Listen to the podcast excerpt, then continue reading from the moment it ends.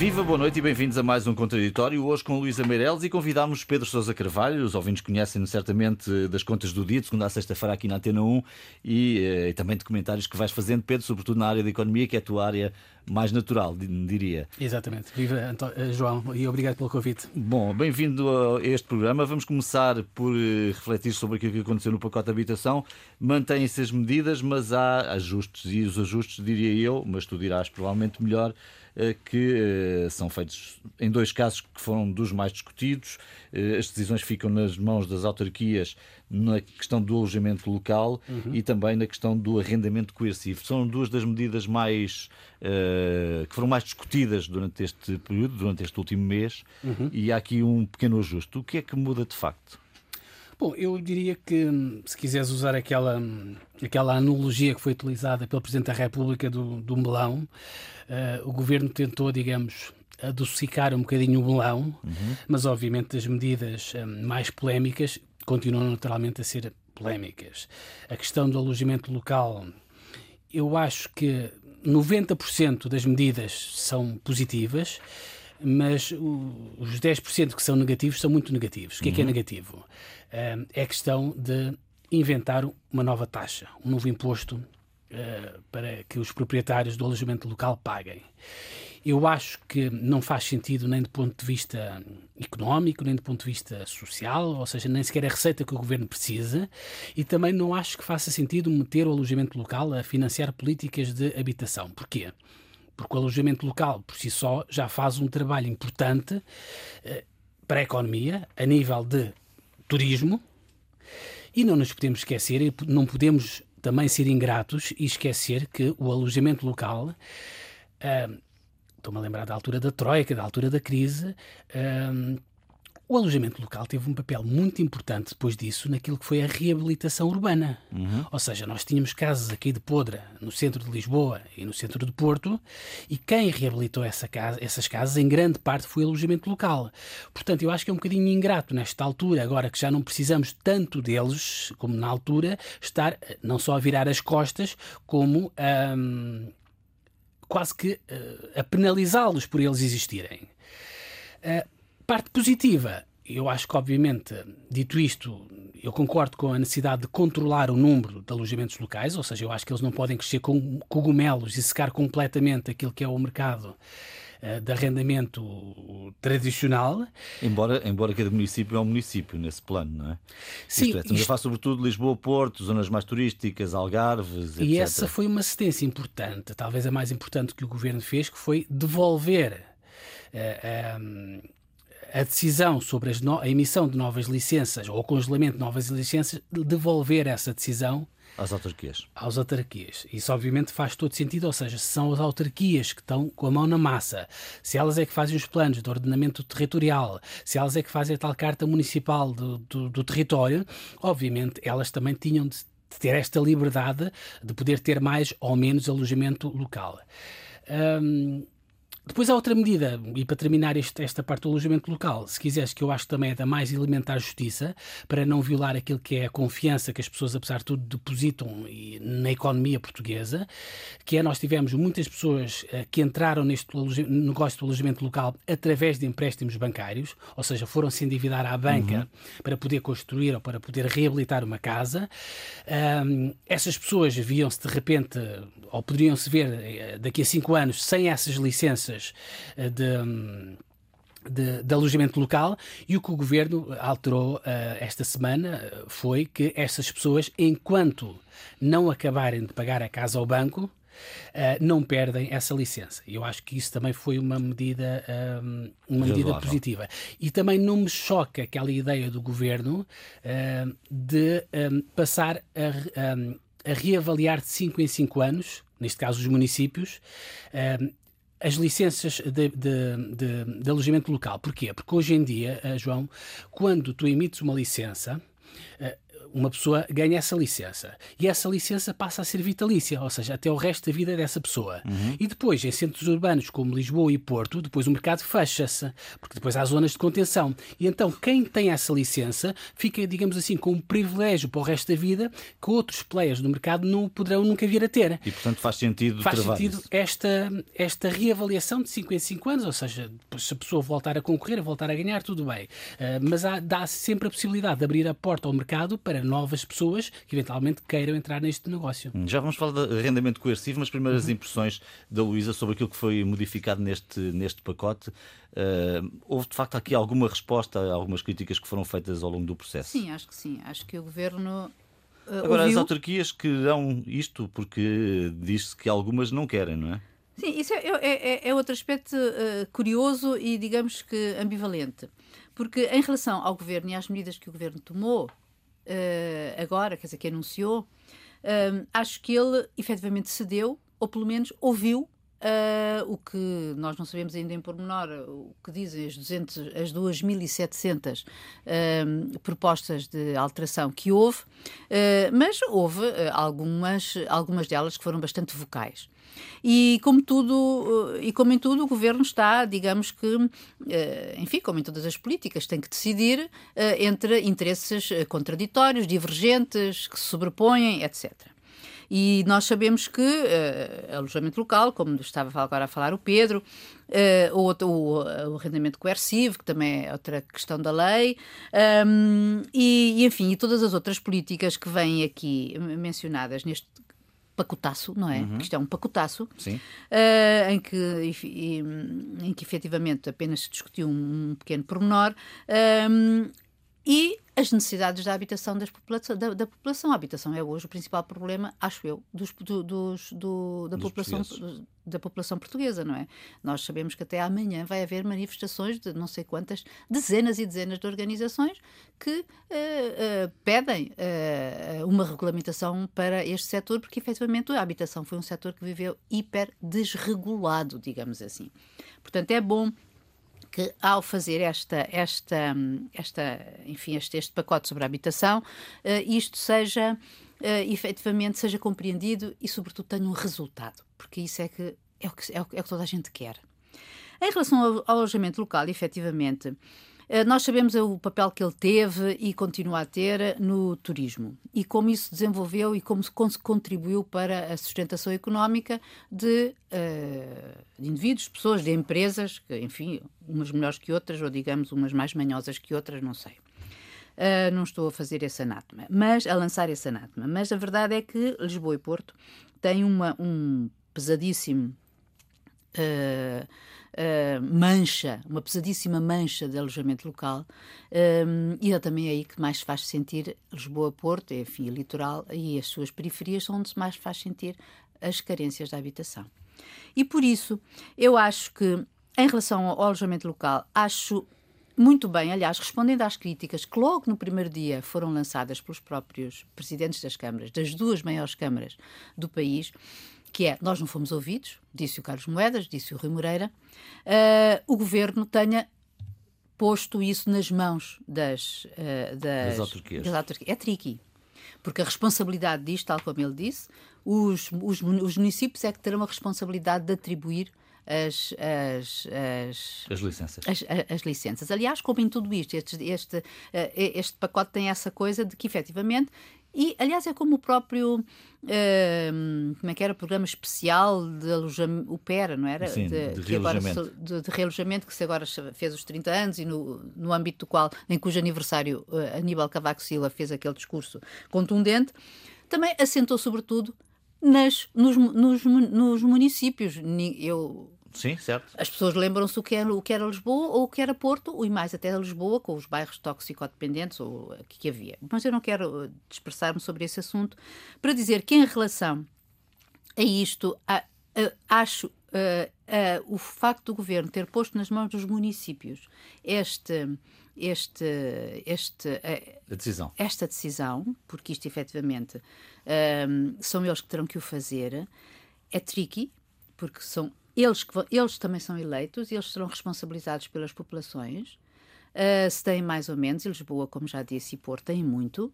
mas por outro lado também lança a habitação, uma política destas, que é uma política fundamental e basilar para o, os portugueses, a transforma num, uh, num meio de combate político. E eu tenho, e espero bem que não haja em torno disto, que isto não se transforme numa luta política porque efetivamente nunca se deve esquecer aquilo que é o principal, que é as necessidades das pessoas. E é resolver o problema. Eh, Pedro, se uh, a questão do alojamento local foi muito discutida, o rendimento coercivo eu diria que foi talvez a maior, uh, o maior tema de divisão no pacote inicial apresentado pelo Governo. Uh, é algo que também é difícil depois de executar pelos municípios. Uh, sim, completamente. Eu Tem que ter que, vontade para já de fazer. Uh, sim, nós até já temos uma coisa parecida na lei que o governo diz várias vezes, que é o arrendamento coercivo um, em caso de obras coercivas. Isso é uma figura que já existe atualmente na lei, uh, mas a verdade é que, ou seja, existem casos de obras coercivas, mas nunca, até o dia de hoje, foi registado um único município que tenha feito ou tenha utilizado a figura de arrendamento coercivo. Certo. Portanto, é algo que existe na lei, mas que nunca foi utilizado. E depois há uma grande diferença já agora face ao que o governo quer fazer, que é uma coisa, naturalmente, é tu fazeres o arrendamento coercivo, imagina, de um prédio que está numa via pública e que está a colocar em perigo as pessoas que estão a passar naquela rua, e a Câmara vai lá e faz as obras, e depois, se tu não pagares as obras, a Câmara mete esse prédio no arrendamento para pagar as obras. Uhum. Depois, outra coisa muito diferente é aquilo que o Governo quer fazer, que é pôr em arrendamento coercivo casas que, mesmo estando eh, fechadas e em bom estado de conservação, o governo quer colocá-las no, no, mercado. Depois há aqui uma grande contradição em relação àquilo que a Luísa dizia há pouco da, do alojamento local. Enquanto no alojamento, no alojamento local uh, as autarquias ganham o poder de emitir ou não emitir a licença, uhum. aqui o que o governo faz é retira esse poder às autarquias. Que é o que é que o governo disse ontem? Bom. Uh, vamos manter esta medida, portanto, as câmaras é que decidem se vão pôr isto no arrendamento local ou no arrendamento coercivo ou não. Forçado, Mas se as câmaras, porventura, se recusarem a colocar isto no arrendamento uh, coercivo, o que é que vai acontecer? Elas perdem a receita do IMI desse imóvel e esse imóvel será posto, mesmo assim, em arrendamento coercivo uhum. pelo IRU. Certo. Ou seja, eu acho que isto é passar um atestado de incompetência às câmaras, ou seja, se a própria Câmara eh, faz uma avaliação e chega à conclusão eh, que não precisa de pôr aquele, ou não precisa ou não quer pôr aquele uh, imóvel no arrendamento coercivo, bom, é o governo que vai tomar a posse daquele imóvel para ser ele próprio a pôr. Isto, para um governo que gosta tanto de falar e bem na questão da descentralização, acho que isto é completamente contraditório tirar esse poder de decisão às autarquias. Uh, depois há aqui a questão que eu acho que é a mais complicada de todas, e eu acho que é onde vai morrer este diploma, que é na questão constitucional. Uh, já se percebeu pelo discurso do Presidente da República que isto naturalmente vai parar ao, ao Tribunal Constitucional.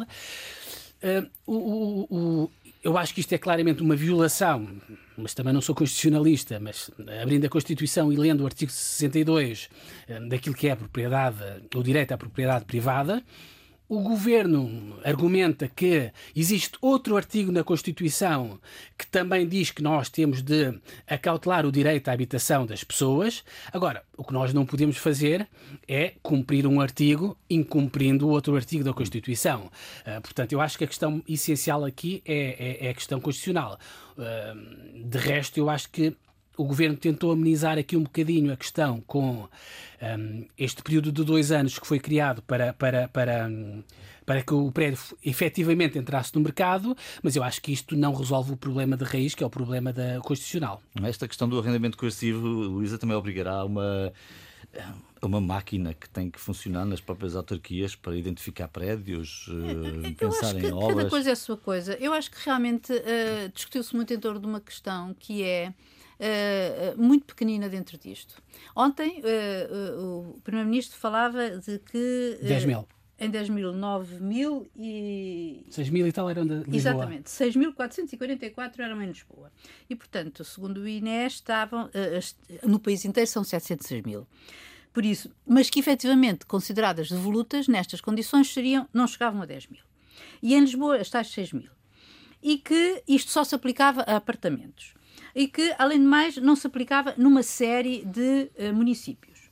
E que, um, e que as pessoas tinham, e que quando isto fosse considerado, ainda não se sabe quais são as regras que, nas, através das quais o Instituto de Habitação e Reabilitação Urbana, o IRU, uh, poderá atuar e em que circunstâncias, mas será oferecido ao proprietário, primeiro, pôr aquilo à habitação se ele quiser. Se ele não quiser, sim senhor, uhum. então há uma mediania, uh, é encontrado um valor mediano para a renda acima de 30%, ou seja, 30% acima, acima da, da mediania da renda do sítio. E isso é posto e o proprietário pode, assim, fazê-lo, pode contestá-lo. E depois, finalmente, se isso for e chegar a, a, a bom porto, o que depois disto tudo duvido, mas chegando a bom porto, quem fica com a renda é o proprietário. Por isso, aqui a, a questão da Constituição, eu de facto estou como o Pedro. Perdão, eu prefiro deixar isso para os constitucionalistas. Uhum. Mas sei que existe um direito à propriedade e existe um direito à habitação e que, quando há dois direitos, existe uma função social da propriedade. E eu isso aí acho que as coisas, os direitos constitucionais têm que ser vistos em conjunto e em cada momento para saber qual é aquele, digamos, que pode haver. Um, pode prevalecer. Pode, pode prevalecer. Sendo certo que neste aspecto do arrendamento coercivo desta lei, acho que houve mesmo uma. Quer dizer, um abaixamento de, de temperatura. E, portanto? E, portanto, o Primeiro-Ministro dizia que estava perplexo em relação às, uh, às críticas que ouviu em relação a isto, uh, e eu acho que esta perplexidade também lhe tem que ser devolvida, porque na altura da comunicação, quando, quando este programa foi apresentado há um mês e tal, isto, é, esta medida, que afinal se revela muito pequena, foi colocada ao mesmo nível das outras, que são muito mais importantes uh, e que têm a ver com a estimulação, através de, de, eh, de, outros mecanismos, da construção da habitação. Nós, efetivamente, precisamos de mais habitações. E por isso, imediatamente, ao fazê-lo, então, ao, ao fazer isto, permitiu que também quem não estava interessado nisto tornasse este pacote de habitação reduzisse este pacote de habitação a este assunto e, e, portanto, agora eh, eh, não sei o que, é que vai, o, o, o que é que vai acontecer. Como dizia o Pedro, é possível que isto seja uh, vetado uh, ou não, não sei. Só sei que, uh, de um ponto de vista geral, o, o Primeiro-Ministro assumiu este pacote de habitação como uma coisa própria dele uhum. e, e uh, própria dele, primeiro-ministro, portanto, fala a ministra, uh, falou Medina, isto digo eu na conferência de imprensa, mas fala também sempre uh, António Costa sobre estes, sobre estes assuntos. Viva, boa noite de novo e bem-vindos à segunda parte deste contraditório. Hoje com Luís Amarelos e Pedro Sousa Carvalho, que se junta à nossa equipa habitual. Já está em funcionamento a Comissão de Inquérito à TAP. Nas primeiras audições ao Inspetor-Geral de Finanças e ao Administrador Financeiro da TAP, o Inspetor-Geral de Finanças considerou que o Ministro das Infraestruturas e o Secretário de Estado atuaram acreditando que o processo de saída de Alexandre Reis estava de acordo com a lei e que eh, não tinham de informar as finanças. O Administrador Financeiro eh, descartou esta quinta-feira ter conhecimento do acordo para a saída da antiga administradora da companhia aérea. Pedro, a procissão ainda vai no adro, como se costuma dizer, mas o que é que se pode esperar desta comissão de inquérito? Bom, eu, eu, eu, em relação ao. ao falavas na, na Inspeção Geral de Finanças, em relação ao, ao papel da, da, Inspeção Geral de Finanças, eu confesso que vejo aqui, eh, se quiseres, dois pesos e duas medidas. Um, nós tivemos, ou lemos, um relatório muito crítico da IGF em relação ao papel de, dos responsáveis da TAP, nomeadamente a Presidente da TAP, uhum. uh, que se fiou, confiou naquilo que foi um parecer de um advogado provavelmente se calhar não devia ter feito, não faço ideia, provavelmente devia ter tirado um curso jurídico antes de ser presidente da TAP e tirar um curso de português, uh, mas ela confiou e aparentemente a coisa não correu bem. Mas falava em dois pesos e duas medidas, porquê? Porque num relatório em que uh, a Inspeção Geral das Finanças é muito crítico, ou muito crítica, em relação ao papel dos responsáveis da TAP, e bem, se calhar, uh, em, algum, em algumas apreciações, bom, é completamente inócuo em relação àquilo que é o papel dos governantes. Uh, há aqui, digamos, uh, um. A balança descai. É, sim, eu acho que nem sequer chega a pôr na balança, ou seja, a crítica mais, digamos, uh, contundente, se é que se pode chamar contundente, que a Inspeção-Geral das Finanças faz aos governantes é sobre o elevado grau de informalidade nas comunicações feitas com a TAP. Ou seja, nós tivemos decisões com esta gravidade e com esta dimensão. Na altura não sabíamos se, era, se tinha esta gravidade, mas com esta dimensão de uma indemnização com aquele valor, a serem a decididas através de mensagens do WhatsApp. Uhum. E segundo ontem nos disse o presidente da IGF, em que uh, os responsáveis da tutela respondiam com símbolos, imagino que sejam emojis, a dar o acordo ou, ou, em relação a determinados temas. Eu acho que isto é grave, merecia um tipo de apreciação. Se calhar podem dizer, bom, isto não é o papel da Inspeção-Geral das Finanças. Provavelmente que não. O que a Inspeção-Geral das Finanças vem fazer é remete-se a uma lei de 1933, que basicamente, que da altura do Estado de novo, que diz que um ministro só pode ser responsabilizado nestes casos eh, se, se for confrontado com uma situação que é legal e ele der uma indicação contrária a essa situação legal. De resto, não há nada na lei que se possa apontar ao comportamento comportamento deles. Uh, depois. Uh, a questão legal é a questão política, não é? Sim, e, e depois, mas há aqui uma questão ainda mais processual. Há a questão legal e há a questão política. Exato.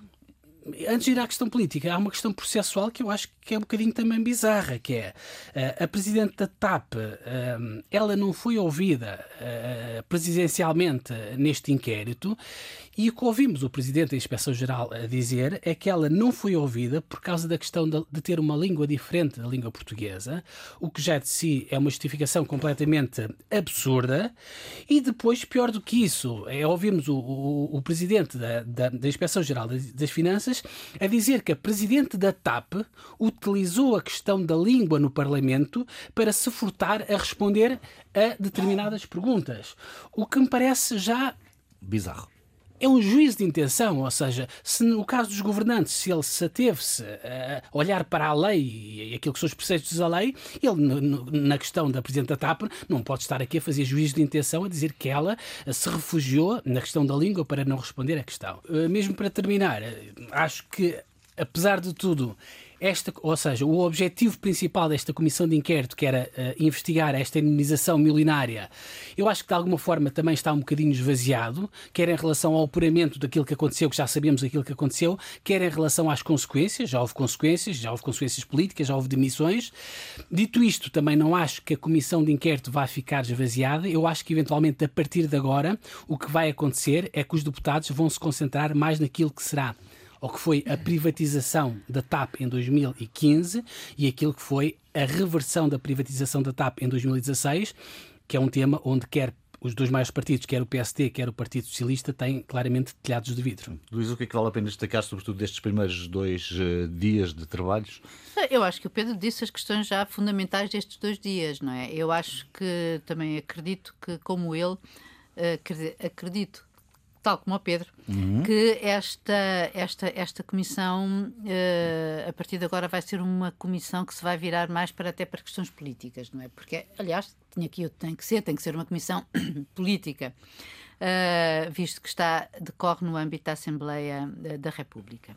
Mas uh, um, eu também achei muito estranho, por exemplo, esta justificação da, da senhora agora em vias de ser demitida ou demitida, mas em vias de ser aplicada a demissão uh, da, da, da CEO da TAP, a Cristina, a senhora Cristina Ormier Widner, uh, e que, e que, um, que, por não falar português, uh, não poder. Uh, que foi por não falar português que, é, que ela que responde por escrito, sim, e que, não, e, que também não, e que também não o terá pedido, disse ele. Uh, agora, uh, uh, o papel da Inspeção-Geral de Finanças um, e o que ele veio ali dizer, nós efetivamente, enfim, já sabíamos, tirando este, estas, estas questões que ele apontou. Uh, não me pareceu extraordinário. Achei mais extraordinário o que ontem veio dizer o CFO, ou seja, o senhor administrador financeiro, que veio dizer que não sabia, mas sabia porque não tinha conhecimento do, Formal, mas do informal. despedimento, sim, formal, mas informal, mas também dada a verba de, estamos a falar da Alexandra Reis, não é? Da administradora que uh, autodemitida uh, uh, que, que que, le, que, levou para se ir embora 500 mil euros de indemnização, mas que a sua indemnização tinha cabimento orçamental e, portanto, ele não, não teria que ser chamado. Ou seja, isto fica assim a tudo num, numa sensação de que a TAP era assim uma coisa gerida como. Um, fica uma sensação um pouco, um pouco estranha. As responsabilidades políticas, é verdade, as grandes responsabilidades políticas já foram assumidas. Certo. Pedro Nuno Santos seria, se não se tivesse demitido, estaria agora a ser uh, frito em lume alto uh, no Parlamento, portanto, nem teria qualquer, qualquer, qualquer oportunidade. Ele acumulou vários erros aqui e, e esta coisa das redes sociais e do WhatsApp e da informalidade, diga-se passagem que não é só ao que me parece, não é só hum, Pedro Nuno Santos que o faz. Espero que não sejam muitos, mas uh, a este nível da administração pública e outros, uh, acho que as redes sociais estão a assumir um grande papel em decisões muito importantes. Um, agora, fiquei uh, quando se isto se na comissão parlamentar formos os deputados forem escavar muito para o passado, vamos ter muitas coisas para descobrir e que não serão as melhores uh, em termos de, até da, da própria uh, reputação da, de, uma, de, uma, de uma companhia que, recorte, está em vias de ser privatizada. Privatizada, claro. Ou reprivatizada, não sei, eh, ainda estaremos para conhecer os moldes. Mas as notícias de hoje, de que houve um antigo gestor que recebeu 1 milhão e 350 mil euros para se ir embora, o senhor Maximilian Otto Urban, em 2018. Bom, os 500, os 500 mil euros da, da senhora Alexandra Reis. São quase um terço. É, quer dizer, é uma coisinha, não é? Depois, por outro lado, o facto uh, de ter, de, durante esta administração privada, e de, isso foi uma coisa denunciada pelo, pelo, pelo administrador financeiro, de ser os encargos financeiros da TAP com a compra dos aviões são maiores do que em qualquer outra companhia, 14,5%, disse ele. Um, quer dizer, uh, nós ficamos mesmo com a sensação de que a privatização foi um negócio muito bom para o Sr. Nilman, que aliás foi embora cheio de dinheiro. Uhum. Uh, ele comprou aquilo com o pelo do cão, não é? Comprou a TAP com, com o dinheiro da TAP, digamos assim. E, e, depois foi-se embora, levou imenso dinheiro, trouxe umas pessoas como ele que também levaram imenso dinheiro, uh, e depois aquilo ficou numa. E, e, a gestão que ele praticou foi de facto absolutamente desastrosa para a companhia. Ficamos a perceber que se não fosse o dinheiro do Estado, efetivamente a empresa já tinha ido à falência, com o Sr. Nilman. Bom, é desta terça-feira o ataque de um homem afegão a várias pessoas no centro ismaelita de Lisboa. Esse homem que veio para Portugal proveniente de um campo de refugiados na Grécia com três filhos terá tido um surto psicótico, mas ouviu-se várias vezes a palavra terrorismo nestes dias em declarações produzidas, eh, quer desde o momento do ataque, quer até um ou dois dias depois, inclusive é por alguns eh, políticos. Eh, também está essa palavra no pedido de audição parlamentar de José Luís Carneiro feito pelo Chega. Enfim, esta audição não irá avançar. Pedro Sousa Carvalho, o que é que vale a pena aqui dizer sobre este caso, enquanto jornalista, como é que olhas para ele?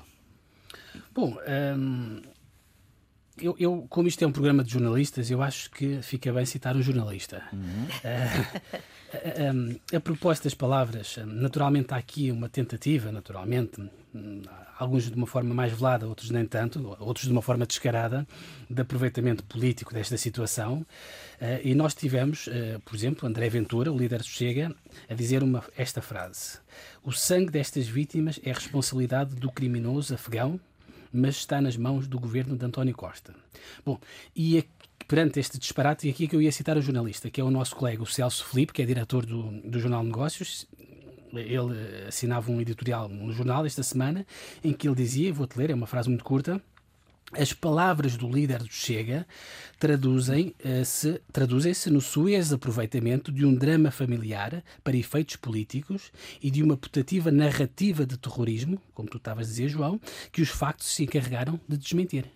Eu acho que isto diz mais ou menos tudo, ou seja, ou seja estar a tentar aproveitar-se politicamente uh, deste, deste caso, obviamente, não faz sentido absolutamente nenhum, e mesmo para partidos que são partidos moderados, como o Partido Social Democrata, por exemplo, nós já tivemos casos no passado, eu acho que foi em fevereiro, em que nós tivemos aquele caso, por exemplo, da agressão do imigrante em Olhão, e foi nessa mesma altura em que também teve um, houve, um, outra fatalidade, que foi o incêndio, creio eu, na Moraria, que também vitimou duas pessoas numa casa cheia de imigrantes, sobrelotada, e nessa altura eh, também eh, eh, Luís Montenegro, e atenção, eu não estou a pôr Luís Montenegro no mesmo barco que André Ventura, certo. mas nessa altura ele também disse algumas frases que depois foram interpretadas, pelo menos pelo Presidente da República, como sendo um bocadinho, se calhar, de aproveitamento político desta situação não deveria ter sido feita. E na altura, foi nessa altura que o Presidente da República eh, disse aquela famosa frase do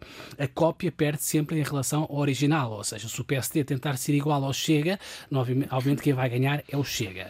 E eu nem sequer acho que as palavras de Luís Montenegro tenham sido particularmente hum, ofensivas, ou seja, ele diz coisas que ficam ali um bocadinho na fronteira, ou seja, ele diz uh, nós temos que escolher bem quem é que nós queremos em Portugal, que é uma frase está ali um bocadinho na fronteira, e temos que tentar integrar essas pessoas na nossa identidade. Portanto, isto é uma coisa um bocadinho complicada de se dizer em relação aos imigrantes, que a grande riqueza que os imigrantes trazem para Portugal é precisamente a sua diversidade e não eh, ser uma identidade igual à nossa.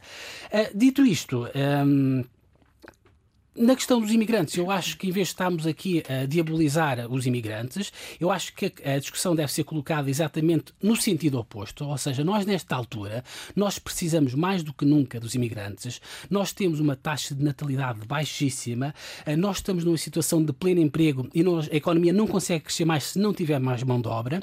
Ainda esta semana saiu eh, nas notícias uma notícia de que o Instituto de Emprego e Formação Profissional tem cerca de 60 mil vagas para as quais não tem pessoas a concorrer e essas vagas precisam de ser preenchidas para que a atividade económica funcione. Uh, eu acho que obviamente temos é só é que valorizar os imigrantes e não transformar neste este caso num caso de discussão sobre se devemos ou não abrir fronteiras. Claro que sim, que devemos abrir fronteiras. Uh, o mercado, uh, os, os, imigrantes têm um papel fundamental na nossa economia. Na segurança social, João, por ano os imigrantes descontam para a segurança social qualquer coisa como 1,2 mil milhões de euros e recebem em prestações sociais cerca de 200 milhões de euros, ou seja, o saldo líquido dos imigrantes para a economia portuguesa é de mil milhões de euros positivos por ano. Uh, portanto, eu acho que ou seja, não devemos transformar esta discussão de um crime horrível que aconteceu numa discussão se devemos ou não abrir ou fechar fronteiras. Luísa? Eu acho que o Pedro tem toda a razão. E acho que, efetivamente, este, este, este, o problema deste homem, o Abdul Bashir, que, tanto quanto sabemos, continua hospitalizado, não é? É, é, é, provocou uma grande agitação, uh, não só porque foi a primeira vez que houve um, um crime deste tipo, enfim, que configurava algumas uh, questões, digamos assim, um, e, e, depois, porque, do, do, ponto de vista, do ponto de vista político, houve um aproveitamento efetivamente uh, desastroso, uh, vil, uh, por parte de André Ventura, dessa, enfim, que ainda bem que foi um, condenado, condenado por todas as forças políticas. Uh, agora, o que eu queria dizer é que este, este, este, este tipo de problemas tem sempre Quer dizer, tem muitas vertentes. Tem uma vertente económica que o Pedro já explicou aqui, que é a enorme necessidade que nós temos dos imigrantes. E eles têm-no provado uh, desde que, enfim, Portugal se abriu mais aos imigrantes. Depois uh, temos a questão política, que é aquela que é, é, digamos que é, é, poderá ser a, a mais perigosa no sentido que pode alavancar um, alterações do regime político e eleitorais.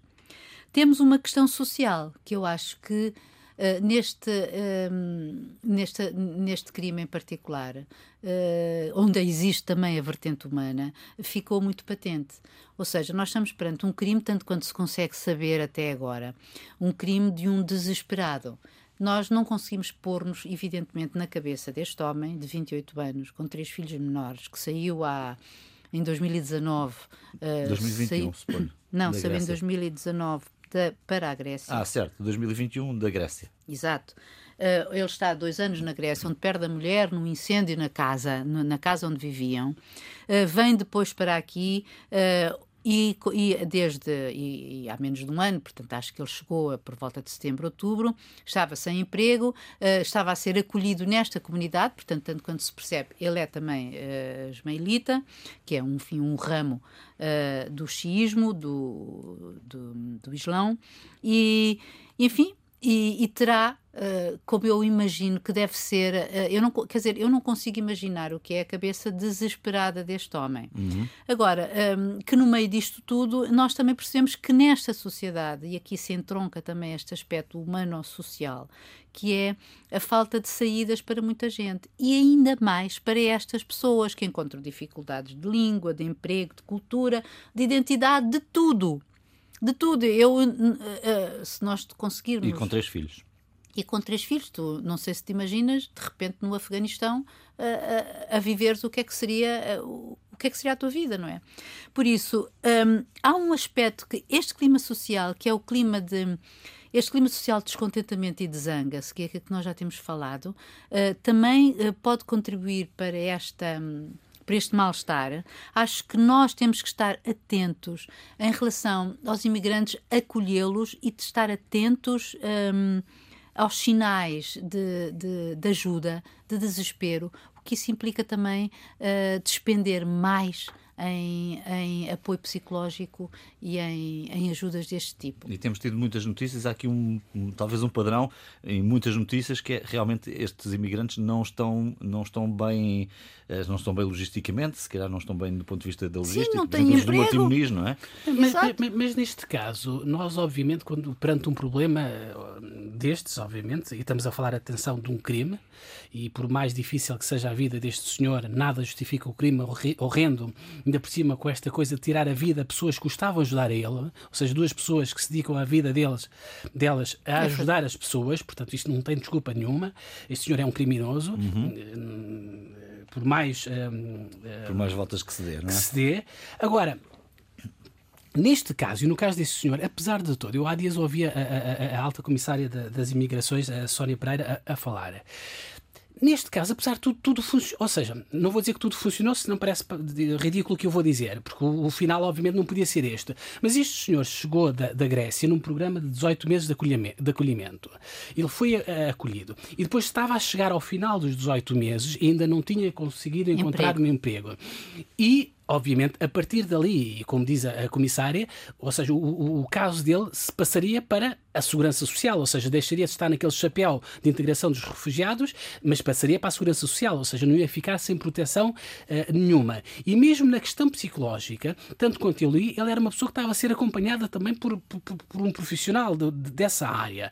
Agora, ou seja, isto apesar de tudo funcionou, ou seja, nós não podemos estar a dizer mal de nós próprios e do nosso sistema de acolhimento quando funciona. Agora, o, o desfecho não tem nada a ver, acho eu, com este processo de acompanhamento, ou seja, acho que o país, uh, uh, uh, este, este, este mecanismo de integração, acho que ou seja, fez o que devia ter feito. Agora, isto não impede, mas... eventualmente, que possa haver casos completamente aberrantes, mas que podia-se passar com este senhor, como podia-se passar com um português ou com um miúdo que queria ir a uma escola há, há coisa Olha... de um ou dois anos e queria matar toda a gente. Sim, mas eu acho, mas em, relação a este crime, houve o, os médicos que foram ouvidos, ou psicólogos, falam de um surto psicótico, não é? Sim. Que ele teria tido um consulto psicótico. Portanto, uh, vamos a ver se isto aconteceu ou não e se isto foi uma coisa premeditada ou não e como, e como é que isto funcionava. Agora, crimes como este, de um cidadão que mata, uh, é um crime horrível, particular, eh, mas também não é inédito na, na, em Portugal. Bom, o que fica por dizer esta semana, Pedro Sousa Carvalho? Bom, eu, eu acho que talvez uh, o que fica por dizer, uh, talvez uh, o IVA, zero. Eu acho que apesar de tudo.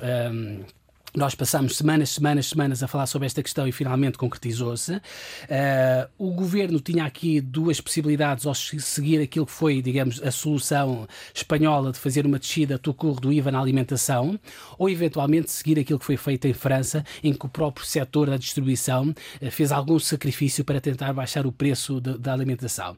O governo prometeu, antes disto ser concretizado, uma solução completamente inovadora que nunca foi feita uh, na Europa, mas eu acho, João, se nós formos calculizar esta solução, ela na prática é, é, é, exatamente aquilo que se fez em Espanha, ou seja, uma baixa tucur do IVA.